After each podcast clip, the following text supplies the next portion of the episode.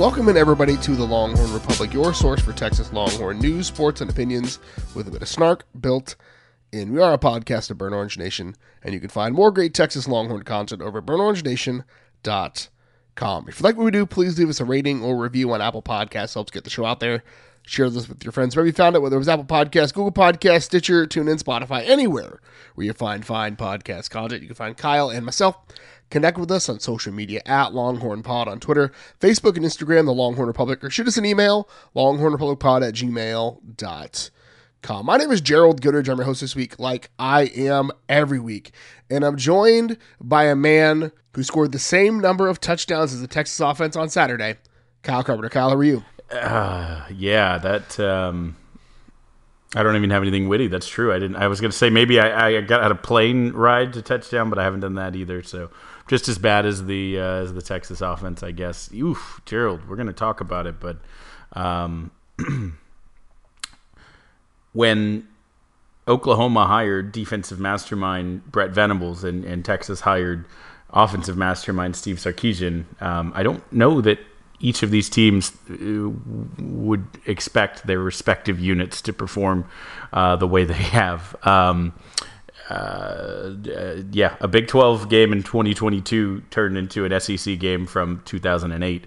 Uh, it was it was a wild one. Was this an offensive breakdown from both? Well, let me say it like this: I feel like it was an offensive breakdown from one team and a defensive step up from the other. Really what it felt like to me. Granted, TCU did a lot to really shut down what Texas wanted to do on the offense. We cannot shortchange their effort and what they did uh, to keep you know, Bijan Robinson from getting a full head of steam. But we've got a lot to talk about tonight. Obviously, we'll start off with whatever the heck that was on Saturday. Women's basketball had a disappointing outing uh, this afternoon as well against UConn. Uh, soccer is the one pride, soccer and volleyball, the one pride we have going on moving forward. Men's basketball over Houston Christian, so a big win for them. Um, we'll talk about cross country. Obviously, we'll close the show out with some bang the drum as well. So um, Kyle, we said this in the post game live stream, but if you told me that Texas holds Max Duggan to 124 yards and one touchdown, holds TCU to 17 points, Texas has five sacks in this game, I would have lost my mortgage money this month. Like, I would have put that everything a whole mortgage payment and probably a, a, small chunk of my children's college fund on Texas minus seven because that is the like that is the winning formula for beating TCU. Nobody has done that to that offense this year. And the Texas defense came out and did it. The only problem with that was the TCU defense did that to the Texas offense. Texas put up a historically bad offensive performance. Even if you add in the 15 sack yards by Texas to the rushing total, they were just eight yards off from the bottom 20 rushing performances. Without the sack yards added in, Texas was tied with a 19, I think it was 57. I mean, 1957 7 7 tie with the Baylor Bears for the worst rushing performance in school history. You have to go back uh, to basically when our parents were born, Kyle, for to find rushing performances that awful. In a year where we haven't seen Texas play complimentary football in a game yet, this is objectively the worst one. Yes, Gerald. Like, do you want to start yeah, let's start with that with a high level overall. I think we were a bit harsh on the Texas special teams um, because TCU. I mean, it's it's an old trope, right? That the punter is a flopper, and and there was a really critical penalty that led to TCU's you know touchdown um, in a game that didn't have many points. That was one of the decisive plays. I think you know you take that out because it was a very very. A, a, most generously. It was a very uh, chintzy call. We'll put it that way. What it got called once earlier, but a five yard. Sure, sure. I, I, like I said, I just think we were pretty harsh on that the unit. If you take that out, you know, otherwise uh, they were they were they were good. I mean, then a big return. They covered uh, well. Uh, the, you know, in a game that we didn't expect, that an opening punt uh, or kickoff uh, coverage that stopped them at like the 12, I think, basically led the field position for the first half where neither team scored and they just slowly went back and forth. Um, Texas couldn't take advantage of it, neither could TCU. Um, crazy 3 0 at the half, just, I mean, wild. Um, yeah, I mean, look, yeah, let's start keep it at the high level for a moment. Um, the special teams was, was, was good, was fine. Um, the the offense was not. The defense was phenomenal. We'll get into a little bit just how good the defense was. I mean, I think they were they were you know two busted plays away from being perfect. Uh, otherwise, in, in in modern football, it's just hard to never have the damn break.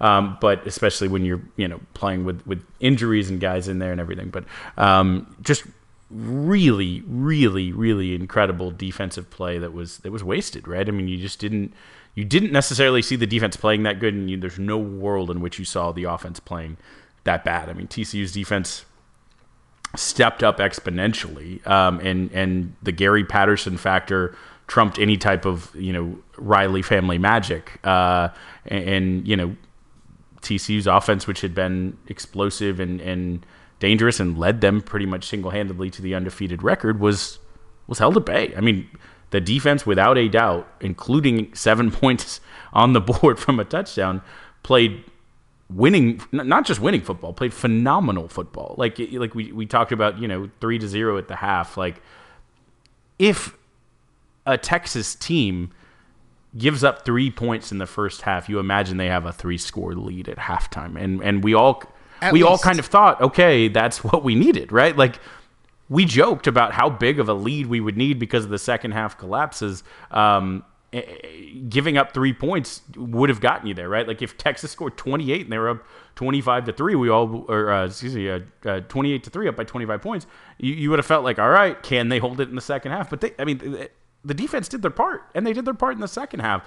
Um, yeah, it just it was it was quite frustrating to to have to watch them abandon the running game because they they they couldn't get things on first down to put them in positions because it looked like, you know, Tecmo Bowl when they call your play a lot of times when they tried to run off tackle zone to Bijan and four guys met him in the backfield.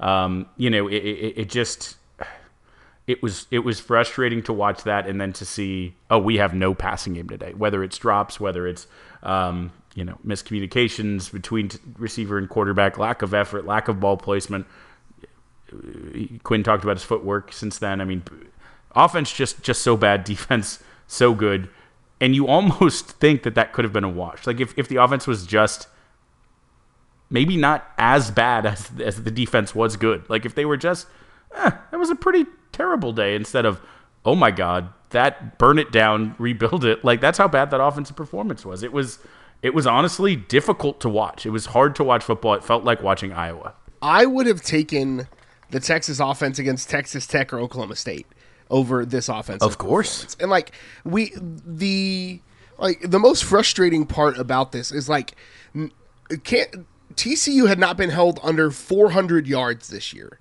The Texas defense did 117 yards better than that. They held them under 300 yards, 283 total yards, averaging 7.3 yards per play, 3.88 yards per play in this contest. Like, this is the worst offensive performance by TCU since 2019, right? The best, if, if you eliminate the OU game from this year for the Texas defense, the last time they did this was Rice. Like, that's how good the defense was and I feel bad for a guy like DeMarvion Overshown, who was very clearly like left it all on the field. Eleven tackles, um, like five a half sack, uh, the tackle for loss. Like dude led. Like Jahdae Barron stepped up like a like a monster in that game. Love seeing him. Barryn Sorrell burst onto the scene as well. Like those guys like got the memo that this was a must win game and could propel the the program to where Texas fans want it to be.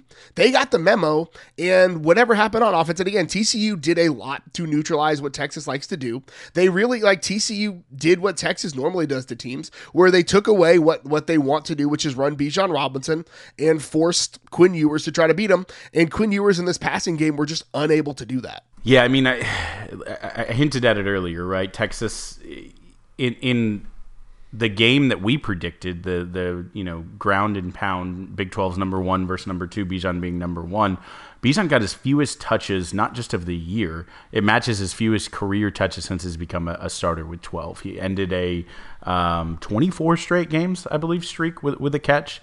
Um, again, if Quinn Ewers sees him wide open uh, on a wheel route. Uh, that streak continues. The score looks different, and probably the whole trajectory of the game looks different. But um, yeah, I mean, it, it, was tough because it wasn't necessarily wrong uh, that that they went away from from Bijan because it, it really like it, it, just they didn't set it up. I think it, on their first down uh, runs, you know, they, they they just utterly did nothing. They they put it in second and long and every script tells you you have to pass then, right? Like you you can't run it three times. We would also be mad if it's, you know, second and nine and we're running and then it's third and eight and you're going to run again. Like I mean, it's it's that also doesn't work in 2022. Um, I think I saw the stat that Texas under under Sark is 0 and six uh, when throwing 34 plus times. Right? They are a team that wins with balance. Um, they throw when they have to, and this was a game where it felt like they had to, but they couldn't. I mean, I mean, just utterly inefficient. First time since that 2015 Notre Dame game where they were under 200 yards total. Um, it was anemic. I mean, it, it was. Uh, Ewers tried to get him over the 200 yards with, with some rushing yards, but he uh, that one was was called back with a with a hold because anytime Quinn Ewers uses his legs, it automatically is flagged, I guess. Um, but you know the the interceptions were, were tough. It just the the the deep shots, just the, the inefficiency of the deep ball right now is probably the most worrying thing. Yes, there were drops. Ja'Tavion Sanders, I, I don't think is going to be a, a, dropping is going to be a, an, an, epidemic for him. One of his drops, it was a he should have caught it, but it was a tough third down. It was low, hit him in the you know below the knees, but you, you think he catches that, and uh, you know. Worthy had one just go through his hands early. I mean, there were drops, sure, but 17 for 39 tells me unless the team had 15 drops, uh, you're you're you're not uh, putting the ball where you need to, you know. And and uh, there was one of the interceptions was certainly, or I guess it ended up being a drop, but was an arm punt, and I would have taken the, the interception, but the, the the the one that was caught, um, it was just. It was his first completed deep ball over the middle in a couple games. He threw it up and they caught it. At least someone caught one.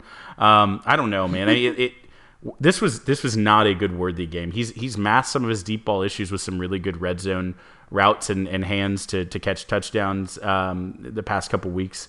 Um, but he, he has not been there with the deep ball. I think Sark said the only player on offense who played winning football was Jordan Whittington. I think it's true.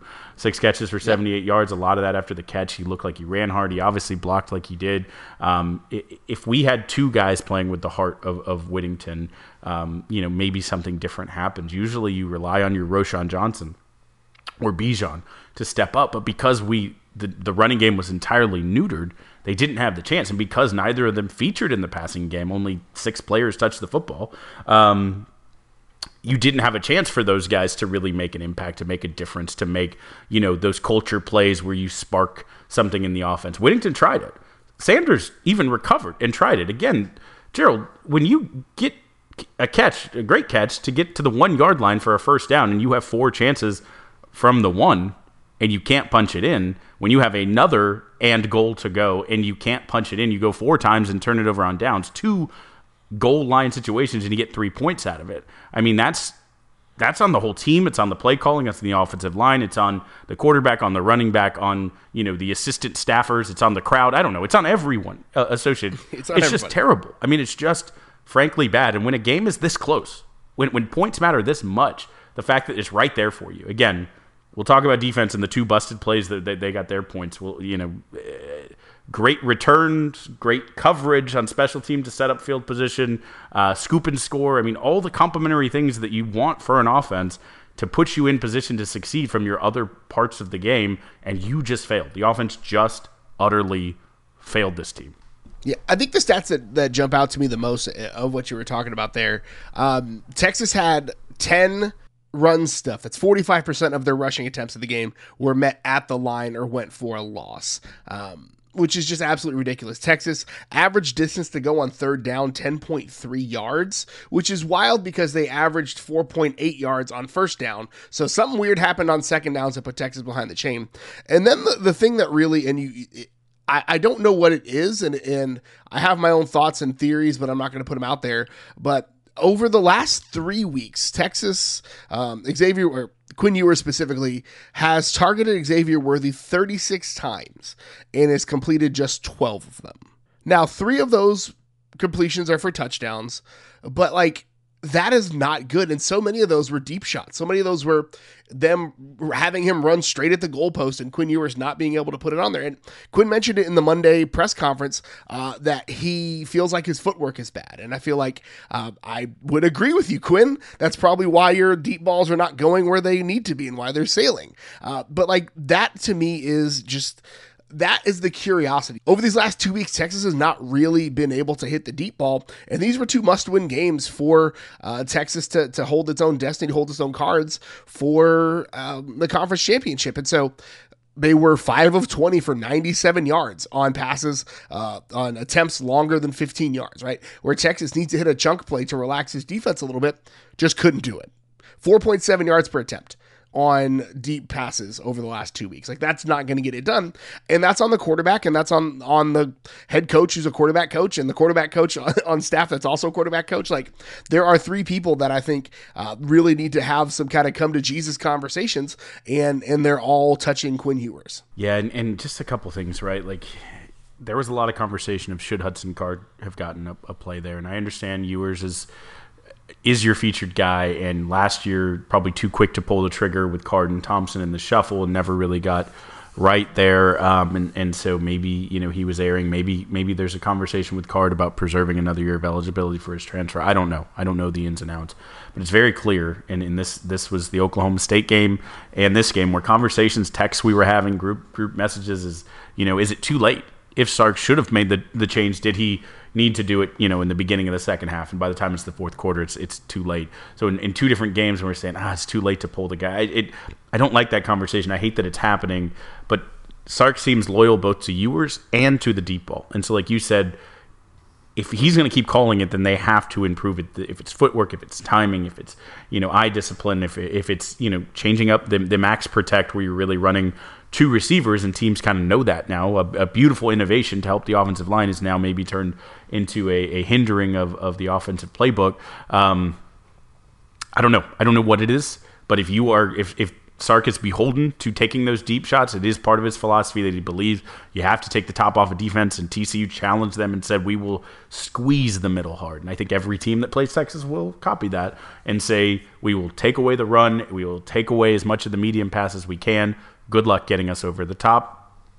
If you can do it, you can do it. And so they they challenged him, and Sark fell into it, and he tried it and kept blindly thinking, "Oh, it'll happen. Oh, it'll be here." But when you do that and you take those shots, and it puts you further behind the chain, you, you Bijan had, I think six touches in the second half. It takes your two best, two of your four best players on offense in, in Bijan and Roschon out of the game, out of the equation entirely. Um, I don't know. Like it, yeah, if it's if it's not those receivers that are out there who are going to step up and make plays, then it has to be the the the changing of the plays that you're calling. Like that that's that's just that's all I can say about that. I think Sark has to have that conversation with himself.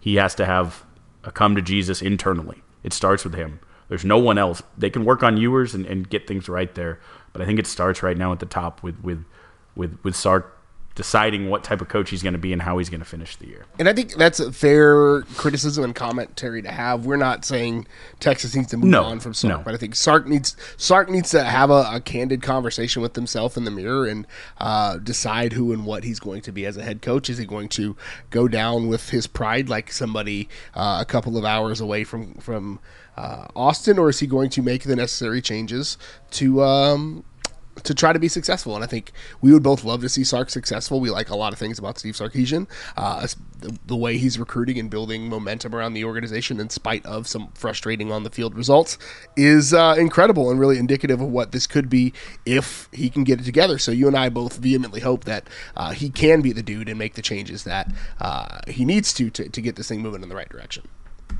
so we touched on it kind of here and there, in and out a little bit uh, in the meta conversation of the game, but specifically talking about the defense, uh, this was an all timer for the Texas defense and Pete Kwiatkowski and asterisk Gary Patterson. We're not the we're not the guys that are going to give.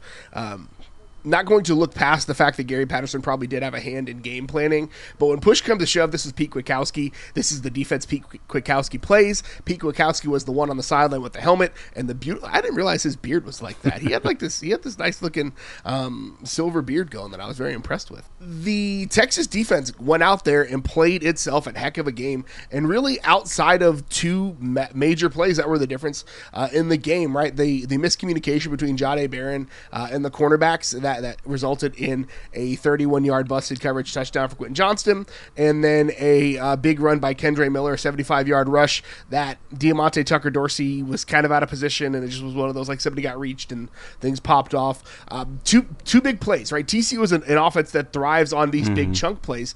Texas limited them to two, which is absolutely incredible. Um, and again, the difference in the game, and you cannot say anything but nice things about the defense in this context. Max Duggan, who I have been standing on a soapbox for weeks, he's a legitimate Heisman candidate, had his first non Heisman candidate game against Texas, right? Like both in the context of him playing Texas and this year, right? That works on two different levels. Um, Quentin Johnston, all like the one that got away in my book from Texas receivers had again outside of that one third like he was two for 30, two for 35, and a touchdown outside of a 31 yard busted coverage. Uh, Taye Barber, three receptions, nine yards, right? More than half of Kendre Miller's rushing yardage came on one rush, right? Like the Texas defense did what it was supposed to and had a really, really incredible game. And I cannot say this enough.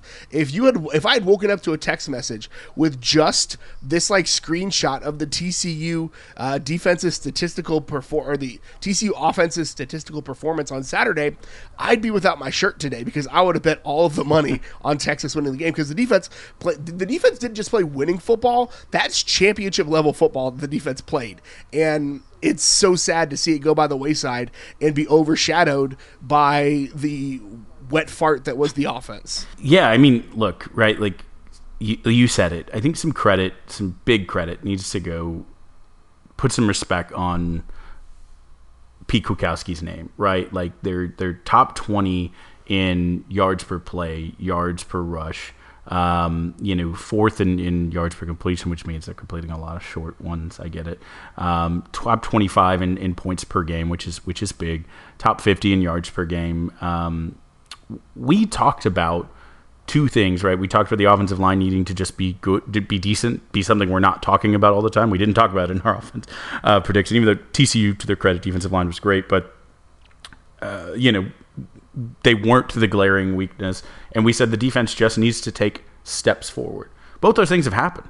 What we didn't see, of course, was the offensive progression, but both those things have without a doubt happened. I believe it was Horn Sports who first put it out there, but it's, it's made its rounds around the internet with like the the three top 20 offenses in scoring that, that uh, Texas has played this year have all scored less than 20 points. They've scored their season low in Alabama, in TCU, in UTSA. Um, they, they they've stepped up in big games. It's it's frankly been the how the heck did Spencer Sanders banged up get all those points for Oklahoma State? How the heck did Donovan Smith in, in Texas Tech get those four? Te- like it's been the more head scratching games that that hurt, and and that's a problem in its own. But during big games, Texas defense has been up for them, and and again, none bigger uh, than this one, obviously. Um, I will just say this, Gerald, when you talk about most of their their like 33, 35% of their offense coming on two chunk plays, two broken plays, the touchdown to QJ and the long touchdown run, um, which was eerily reminiscent of Alabama. Like, do really well, have one breakdown, have a running long breakdown. Um, Thirty-seven point four percent. There we the go. Even, even you know, you do the math. I'll, I'll just do the the, uh, the, the spiritual of the numbers, how they feel. Um, look, it, it, that big run came immediately after a play that Jared Wiley was cracking up on the sideline on the fact that he didn't get hold. He's like, how how was that like on the edge, five yards from anyone else? One of the most blatant holds of the season didn't get called. Um, I, I believe it's one of those really wild, just crazy coincidences that every team plays their uh, cleanest game of the season, of course, against Texas. There's two enforced holding penalties against Texas all year for their opposition. It just Weird coincidence how that happens. Um, and then you know the what was it third and eleven um, where the the really crazy moving abruptly prior to the snap, which you know happens at all levels of football. Uh, Sark said in his 25 years of coaching, uh, he's never seen it called. I guess it is. It's it's like you know you, me getting a ticket for hitching my my horse uh, to the to the downtown post. You know, like it's like it's a law in the books, but who has ever enforced that? It's it's you know I, reminiscent of the defensive holding on Puna Ford, right? Like uh, uh, it's yeah, even even the Byron Murphy hands to the face early on was pure jersey. Like some of the calls were just silly, and the flopping obviously on the special teams, which led to the busted play, the the not called holding, which led immediately on the next play, next play, very next play to the the long run, right? Like yeah, a lot. So what? It's gonna happen. They'll miss calls. That all is there. It sucks but it is a thing. But then it's like, man, those things immediately came off these bogus calls or no calls. Um, I don't know. It's just it's frustrating without a doubt because you take some of that out. You take like two busted plays out, and I I don't think people are understanding. They're saying Texas defense was good. No, no, no, no. It's Texas. Def- this was as good of a defensive performance, not against again a team that is you know out of P5, right? Like your Rice's, your your whoever you're playing in game one or two, San Jose State, whatever. Take those games out. Big games, especially ranked top five teams. Um, this is the best defensive performance I've seen. Just let's call it in the post Vince Young era, the post you know championship era. Uh, this was as good as I have seen.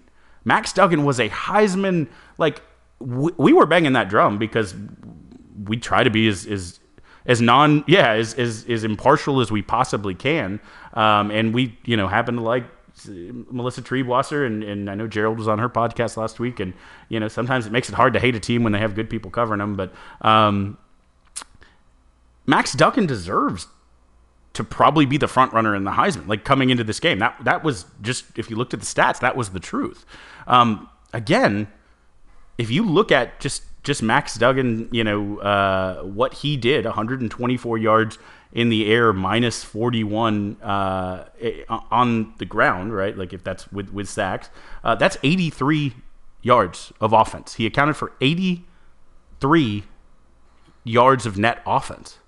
This is the Heisman frontrunner, 83 yards. He's a he's a danger with his legs. We've seen a decade's worth of mobile quarterbacks, including Max Duggan in previous years, destroy Texas uh, with their legs. He is a dual threat, and he got 83 yards, and 31 of that came on one busted play touchdown to Quentin Johnston. You take that out, the rest of his 28 throws and you know five runs on the day, the guy is is talking about 50 yards. You held one of the best quarterbacks in the country, one of the most explosive offenses. You held him to 50 yards. You, I mean, they ran so many plays in the first half in Texas's zone, and you gave up three points.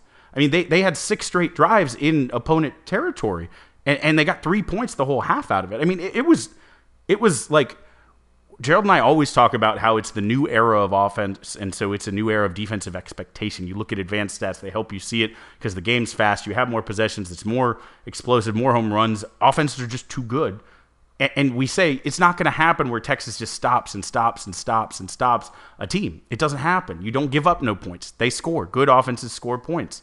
They've done it to every team they've played this year. But Texas did that. They really did that. There was two breaks again with busted plays where they got all of their yards. Texas did that. They were so good. Barryn Sorrell launched himself into like all conference contention with this game. Eleven tackles, you know, three tackles for loss, sack and a half. Jaylan Ford and, and Overshown were great. Barryn was was elite. A lot of just open field solo tackle. It's like when Texas hit a guy in this game, they went down the swarming to defense was great, but they also just made the first tackle. They busted through blocks to, to make tackles and, and screens behind the line. They, they, the TCU offense just couldn't do what they wanted to do. They got one big run, and it opened up some of the running game again when you get a little tired, and also late in the game when they're going for strips because they know they have to do that to win the game. They got one of them, but they felt like they had to do that. So some of those yards, again, also came from that. But this was an all timer of a game. Like, I, I, I'm very curious – uh, to to see everyone rank this and score this Pro Football Focus and everyone else. But like zoom out of just this year and think about it in the context. Like we have not seen this performance from a Texas defense. And again, we are the one who hired the offensive minded head coach. You thought if this was with Brent Venables' team, you say, yeah, that's why you hired that coach. A Gary Patterson team, that's why you hired the coach. He's focused on defense. The fact, again, that that defensive performance was wasted, it's just heartbreaking. It, it truly, seeing DeMarvion Overshown after the game talk about how he left it on the field and how devastating it was that that performance didn't get him anything, I mean, it was, it was heartbreaking. So just for for context, if you I if you I like to skip over the OU game from this year based upon like what OU was that week. You got to go back to uh, Iowa State of uh, 2018 vintage to get a conference defensive performance like this. Just throwing that out there. Got to go back uh, a long time to see that kind of result. Frustrating to say it nonetheless. Podstradamus Kyle and I both went one and one this week. I Kyle had Texas winning the ground game by more than 35 yards. Did not happen uh, in the slightest bit. Honestly, I feel like we should take away a point because it was so bad. Didn't I say they would have uh, double digit tackles for loss in the first half? Did I say that? No, no, no. no I guess it. You, you did not say that. Uh, Texas did win the turnover battle though, so that got you one point. I missed on JT Sanders going over 70 yards. I was Those close, drops. but close don't count. He had 61 yards. He catches one more of those, uh, and he goes over, but that's fine. But I did have Texas holding them to less than 50% on third down. It did not, however, see Texas only converting one third down. So was it was it was it thirty eight percent what they held them to? I think it was it was under forty as well. I mean that was a it was yeah. they, they were legitimately very good on third down defensively. That that also was a piece of it where that had been their biggest weakness. So I did want to call that out as well. I mean when talking in platitudes about this defense, that is deserved to to be brought up. 38% on third downs, average distance to go 9.4, average yards gained 5.4. A big, big performance. Three of uh, two of Texas's five sacks actually came on third down, so that was a That's big, huge. big deal for the defense. Again, the defense. It's it's I, I I'm out of words. I'm out of words. It's fine, Kyle. I will be okay. I actually don't know if I will be okay, but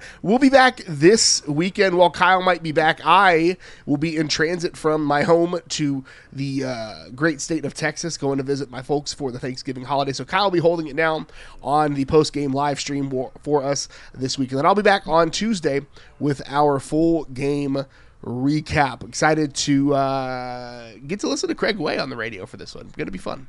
So now's the part of the show where we whip around the rest of campus and we down the 40. Uh, number three women's basketball opened the season with a big win over Louisiana, 68 to 45. Uh, before heading to Connecticut and falling to the UConn Huskies, number six team in the country, 83 to 76. A lot of good coming from those games, but also seeing Rori Harmon miss her second game uh, was really probably a big reason why Texas struggled in that UConn uh, matchup. Yeah, I mean, both of them, right? It, it, Texas won 68 45, and it's a good Louisiana team, don't get me wrong, but they had 25 turnovers in that first game without Harmon. I mean, it just felt like they were planning for Harmon to be the point guard, and, and Shaylee Gonzalez, who's a good shooter and a, and a good point guard in her own right, who stepped in the, the BYU transfer, um, is certainly not as good at facilitating and, and protecting the ball the way Vic likes uh, as, as Rori Harmon was, right? Rori Harmon was exceptional. That's why she was an All American.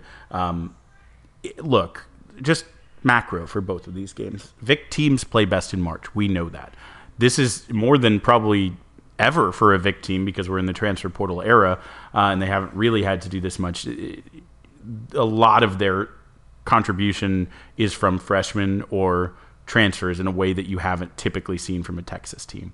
So all that said, this was a really good test of, of you know two first games uh, for them. Louisiana is a good team, um, and UConn is looks to be a, a really good team.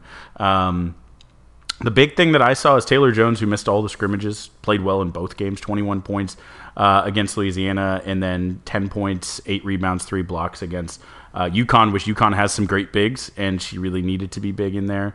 Um, Sonya Morris had 21 in, in, against Connecticut, but she had to go up against Steph Curry's protege, right? Steph Curry chose to wear yeah. a a uh, woman's basketball jersey, and the, the one that he wore was uh, Azzi Fudd, who who um, is also admittedly signed to Steph Curry's new uh, like marketing thing he's doing. Um, so it makes sense there. But she was unbelievable. Career high, career everything. Four for seven from deep, 32 points, four assists. Um, UConn won the fast breaks 14 to 2, and that was kind of it. Really, this game was close. Just back and forth in the first half. And then UConn went on this run. They went on a, a um, an 8 0 run to close out the half, and Texas never recovered. Texas lost by seven in this game. Um, Texas did a good job getting it close late. I mean, 2 7, they were down double digits. Uh, UConn definitely extended that lead, but that was the when you it's a game of runs. It was that run when Texas has been so good at closing halves previously, and Vic will certainly harp on that. But again, if you have a seven point loss on the road to a UConn team that was that you know was in a, an amped up environment. Um, they retired Swin Cash's jersey before the game, which I didn't realize was only the second ever uh, with Diana Taurasi, uh, the second ever women's jersey retired. Ray Allen's also up there. They're the only three jerseys in those rafters, which is crazy thinking about the talent that's come through there. But so the crowd was super amped up for this one, a top five matchup. Again, you're going with all of these moving parts without your your point guard on the road to a to a hostile environment. It was a good game, and I think they'll learn from it. I think that they'll carry with this some things, you know, into the tournament. Um, I liked, you know, we saw Jakalenga get in double digits, both of these as a freshman. We, we like what she does. Amina Muhammad uh, showed an ability to, to beat people off the dribble as a big, and this one that I didn't know she had. Um, so there's some things. Again, we're talking about freshmen here. Vic doesn't like to play freshmen, um, but they're, they're, you know, that's the they're getting their rotations, they're getting their lineups. They, this is a team that's deep. They've won the bench scoring in both of their games by like 20 points each. This is a team that's going to play a lot of people, and that only will deepen when Rori Harmon comes back. But I, I think you know having Harmon, it would have been really interesting to see this game. Maybe it'll be a matchup in postseason. We'll see a rematch, but uh, I think they'll ultimately learn from this, and it'll make them a better team. Yeah, this is. I don't think this is something to like sound the alarm on. Right? I think Texas is going to be fine. I think. Um, you have Rori Harmon, who's kind of your like chief ball handler, out, and Texas turned the ball over like 25 times, right? Um, so like that to me, like you can, I could point to the exact thing that will be different. Uh, three months from now, right? When it's when it's February, January, February, March, and Texas is running through the conference, like the Rori Harmon will not be on the sidelines in street clothes, or at least hopefully she won't be, right? Like that to me is a big deal for Texas. And when she comes back, I think the, the offense will look different. I think the defense will look vastly different. Yes, uh, they're like both both ends of the both ends of the court will look demonstrably different with Rori Harmon on the court. They will turn the ball over fewer times, and they will force more turnovers. Like both of those things will happen. I don't think they get enough. I don't think she gets enough credit for her defense. She was an all-conference defender as a freshman, led the Big 12 in steals as a freshman. I mean, she obviously is, is a great facilitator of the offense, a good scorer, a fantastic you know ball handler. All those things are true. I don't think she gets enough credit for being the spear of Vic's very difficult to learn and, and implement defense. And they they it showed it. That 14 to two fast break advantage was a lot of times UConn breaking the press and getting easy layups. Right, that's 12 points. This was a seven point game. That's your game. Um, so I mean, there are little things right there, and I, and I, I agree. I think just the whole team, all those transfers, again, learning Vic's defense the way you want it, where you need to be, you know, uh, where you are after you're in that spot, like all those things that Vic preaches, and sometimes it takes half a season to get. I think, you know, we we will see a really good team uh, come out of this. But uh, you also saw a really good team in UConn. People thought they were down this year with Paige Bueckers out for the for the year. Uh, she's coaching, which is which is a fun little wrinkle. Um, but I, I, don't think it matters when the number one player in, in her own class, Azzi Fudd, steps up to look like you know the best player in the country. It's shocking when the best player in the country does best player in the country things. Uh, number 16, soccer advances to the NCAA tournament, the next round of the NCAA tournament, with a three to one win over A and M. The only thing better than making a deep tournament run is doing it at the expenses expense of your rival. It's goodbye to A and M. Yeah, buddy. Jilly Shimkin kicked things off in minute 12 with an unassisted goal. A&M got a PK that was eh, potentially controversial, but Texas answered uh, with Tr- Trinity Byers answered with her 17th goal of the year, breaking a school record. 14 minutes later, Ashlyn Miller picked up her first goal of the year to uh, put the uh, no doubter in there. I think Texas got a little bit of a breathing room. Yeah, absolutely. Uh, Byers um, setting that single season record is awesome for her. Also tied her for the NCAA uh, lead in match winners with her seventh of the season. Missimo got uh, an assist, which was her 15th of the year, which broke her own record. She was admittedly tied with Kelly Wilson. Uh, both those records were held by Kelly Wilson, but was tied with Kelly Wilson with 14 last year um, and now 15 this year in her second year. She's real good, and she missed a lot of games this year. Um, so we yeah, so she'll just have to break that next year, her junior year. But Missimo doing things as well. I think this is a this is a good team that's that's in a good spot. They again were were seated too low, so they have a really tough draw uh, coming up. But uh, you know they they've played well on the road this year and, and gotten some good results. So I'm excited to to see and and you know that Friday will be. Uh, a good Longhorn sports day, but the, the one that will probably be most exciting is is this soccer team trying to get to a Sweet 16. Absolutely. So they've got to take on the Duke Blue Devils in Durham. Duke coming off a 4 0 win over Radford. Uh, they lost in the ACC championship in their last outing against UNC 7 to 6 in P K's. Number one, volleyball. Back to its winning ways. That's how big the weekend was, where uh, volleyball is like fourth in down the 40, but uh, swept OU. No big deal. Light work 25 to 14, 25 to 19, 25 to 10 in Norman. Again, just an absolute beating uh, of the Sooners, which always feels great.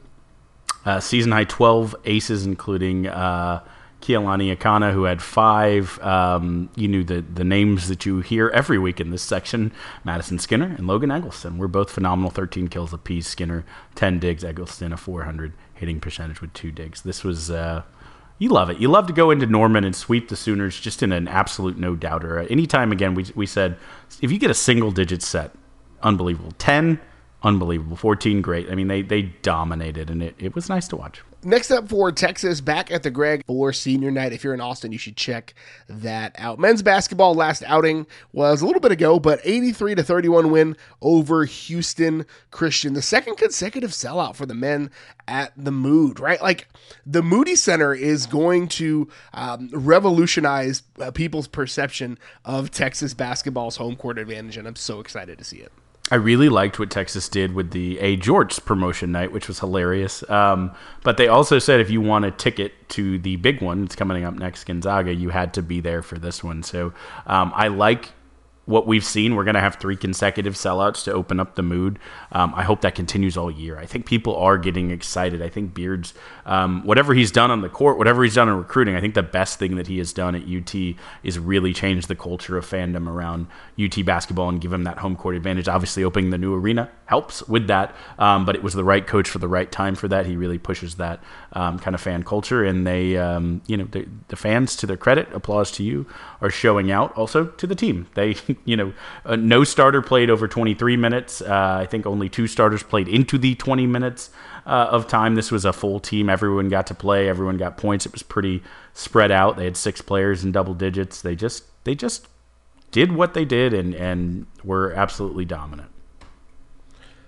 31 points allowed is tied for the second fewest points in program history, which I think that's good, right? Tech's been playing basketball for just a little bit, so uh, it's, it's nice, nice to see. Uh, but now a team that's going to score more than 31 points, Gonzaga, coming to town, marquee matchup this weekend. And finally, the men's and women's cross country teams both finished second in the South Regional the NCAA tournament to qualify for the championships in Stillwater this weekend. The women are making their first trip since 2019. Technically, they qualified in 2020, but COVID um, canceled the tournament. The men qualified for the sixth consecutive season, which is a big deal.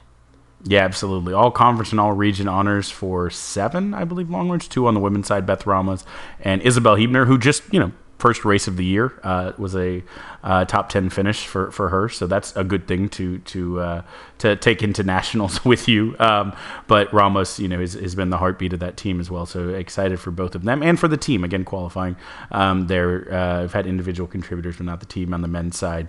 Uh, two top 10 finishers uh, Isaac Alonso was runner up Haftu Knight was fifth and he was disappointed with that last year's winner. So you know he's going to have a fire lit under him. Um, and then Roger Rivera Abraham Avila Martinez, uh, both 12th and 13th finishes, and then 23rd was Emmanuel Segura. So all five of those, again, got all conference, all region honors. Congrats to all of them. It's good to see the uh, the outdoor uh, long distance track doing as well as as the uh, indoor and in the uh, stadium track did last year. Uh, of course, winning multiples of national championships there. So it's good. Good to see cross country coming together. If we can do that, the track program is is just just a monster. The coaching change for the cross country team is working out. So, quick look at the week ahead. Tuesday, you'll be listening to this. The Tower will be lit for soccer's Big 12 regular season title. It was a ring for them, so they'll light up the Tower orange. Wednesday, you've got men's swimming and diving hosting the Texas Diving Invitational. Volleyball is going to host Kansas. And then to cap off the night, men's basketball is going to host Gonzaga at the Mood. We will likely not have results for any of that by the time we record our preview show, but that's okay. We'll get them to you in next week's Tuesday show. You should honestly probably just keep up with them on your own. Don't wait for us. Like follow the other sports. It's great. Uh, Friday, soccer is going to be in Durham taking on Duke. And then Saturday, you've got cross country at the NCAA Championships. Football will be Lawrence taking on the Kansas Jayhawks at 2.30. Women's basketball will be in the Bahamas. Much better place to be than Kansas. And then volleyball hosting Baylor for senior night, their last regular season home match of the year. They'll likely have one in the tournament, but this is going to be senior night. And honoring some legends, right? Logan Eggleston uh, finally playing her last uh, regular season home match. Uh, wish she could get like five more years. She's such a freaking five more years. Yeah, she's five an all timer. Years. Uh, just truly, I, I, like when we do a Mount Rushmore, we have to definitely talk about uh, the career she's had. Um, I need them to just put this all together and let it finish also with a national championship. But we got a couple weeks to talk about that. It's a packed, packed week. I love it. Um, I'll talk about that a little in the next section about what a good uh, what a good semester it has been. And so, speaking of, now's the part of the show where we honor one of the best traditions in all of college athletics Big Bertha, whether she be one or two, and we bang the drum, brought to you by Joe Ruiz. So, Kyle, what are you banging the drum on this week? So, it was sad to watch a Texas football team lose at home. Uh, the fans were fantastic. Um, congratulations to them for showing up and showing out. Um, I, I, I, did all of this uh, research and math before the, the UConn game, so uh, you'll excuse that these are, are, are, are just a smidge outdated. Um, but the the loss at, at home was devastating, as we talked about for a lot of ways, but it was also devastating because Texas has been real good, real, real, real good at home. Um, in, in in individually, you know, competed sports, I'm taking uh, golf and cross country out because they're tournament style, right? You're competing against multiple teams at once. But sports where you play another team in head to head competition um, this semester so far, Texas is 62, 8, and 3. Almost a 90% winning percentage. Let me say that again 62, 8, and 3 for the entire semester. We know Texas is a spring uh, spring sports school, but they've been pretty darn good in fall. Obviously, football making up a, a bulk of those uh, losses, unfortunately, but uh, they've been good. I mean, they started off good, seven and one in August. Uh, they, they kept it going in September, 17 3 and 2. October was phenomenal 27 wins, three losses, uh, one draw. Um, the only loss they've had in the month of November is TCU, the, the loss. Again, uh, UConn is, is now added to that, so they've had two in quick succession, unfortunately. But um, they've been good on the road, 33 and 3, but they've been elite at home in 38 home games on the 40 acres in all of the different uh, arenas uh, and venues on campus 34 3 and 1 draw. Basically, it's been really good teams. TCU, a number four team. Uh, they, they did have a loss, I will say it. Um, they had a loss at home um, against uh, Texas State in softball in fall ball, and I'm counting that. I will I will add that in.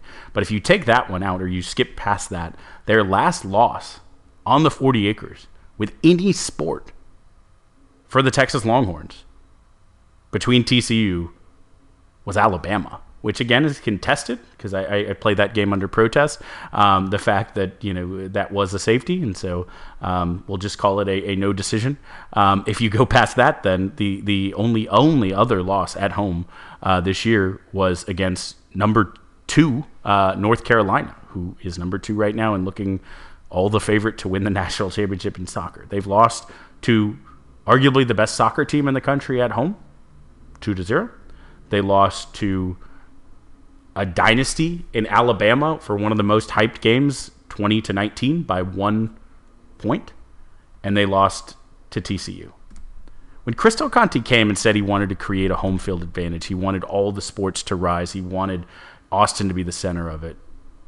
This is what we're talking about. Again, we have rowing, we have uh, some powerhouse sports coming up in the spring that, that win national championships, golf, uh, tennis. You know, we, we, we have some of our best sports coming in the spring, but in the fall, to their credit, Texas stood up. And, and let me just commend the Texas fans coming out uh, a couple years out of COVID shutdowns and lockdowns and no fans.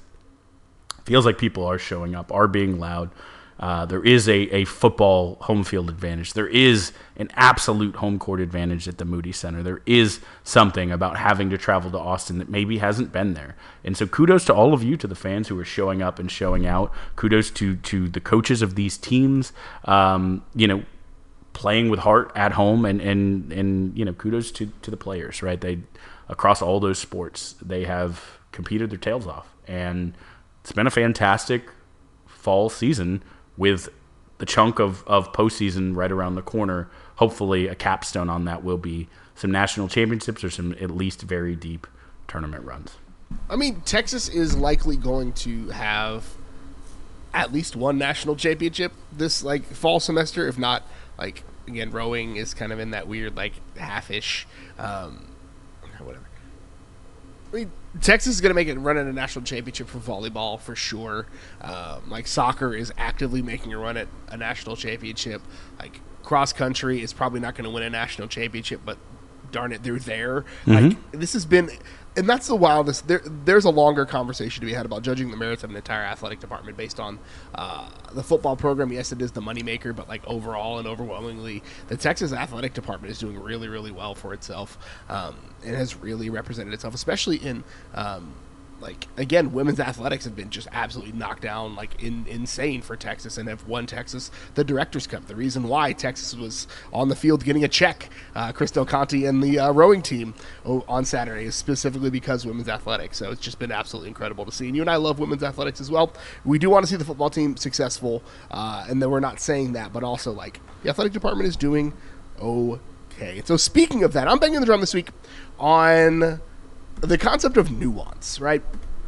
And I, I don't want to get like too philosophical and high minded, but one of the things that frustrates me about having any sort of conversation or opinion about Texas football um, when things are not going well, or, or when things are going well, even, uh, is introducing nuance into the conversation, seemingly uh, turns you into one of two things in people's eyes, right? If things are going bad and you tell people, well, some perspective, let's talk about things, you get called a sunshine pump or you get called too positive, right?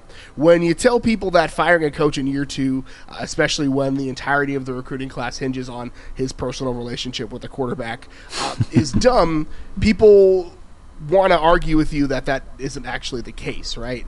Um, when Texas is winning and you say, hey, maybe let's talk about these things that are flaws that we're seeing, people call you negative. And so, like, I just like, and you and I try to do this really well, and you and I naturally bend optimistic, but like, the conversation around Texas football specifically has to be done with some nuance, right? Like, yes, the four losses this year have been frustrating. There's no two ways around it. Seeing Texas piss away four really winnable games in, in a year in which they probably could have uh, had so much more is frustrating.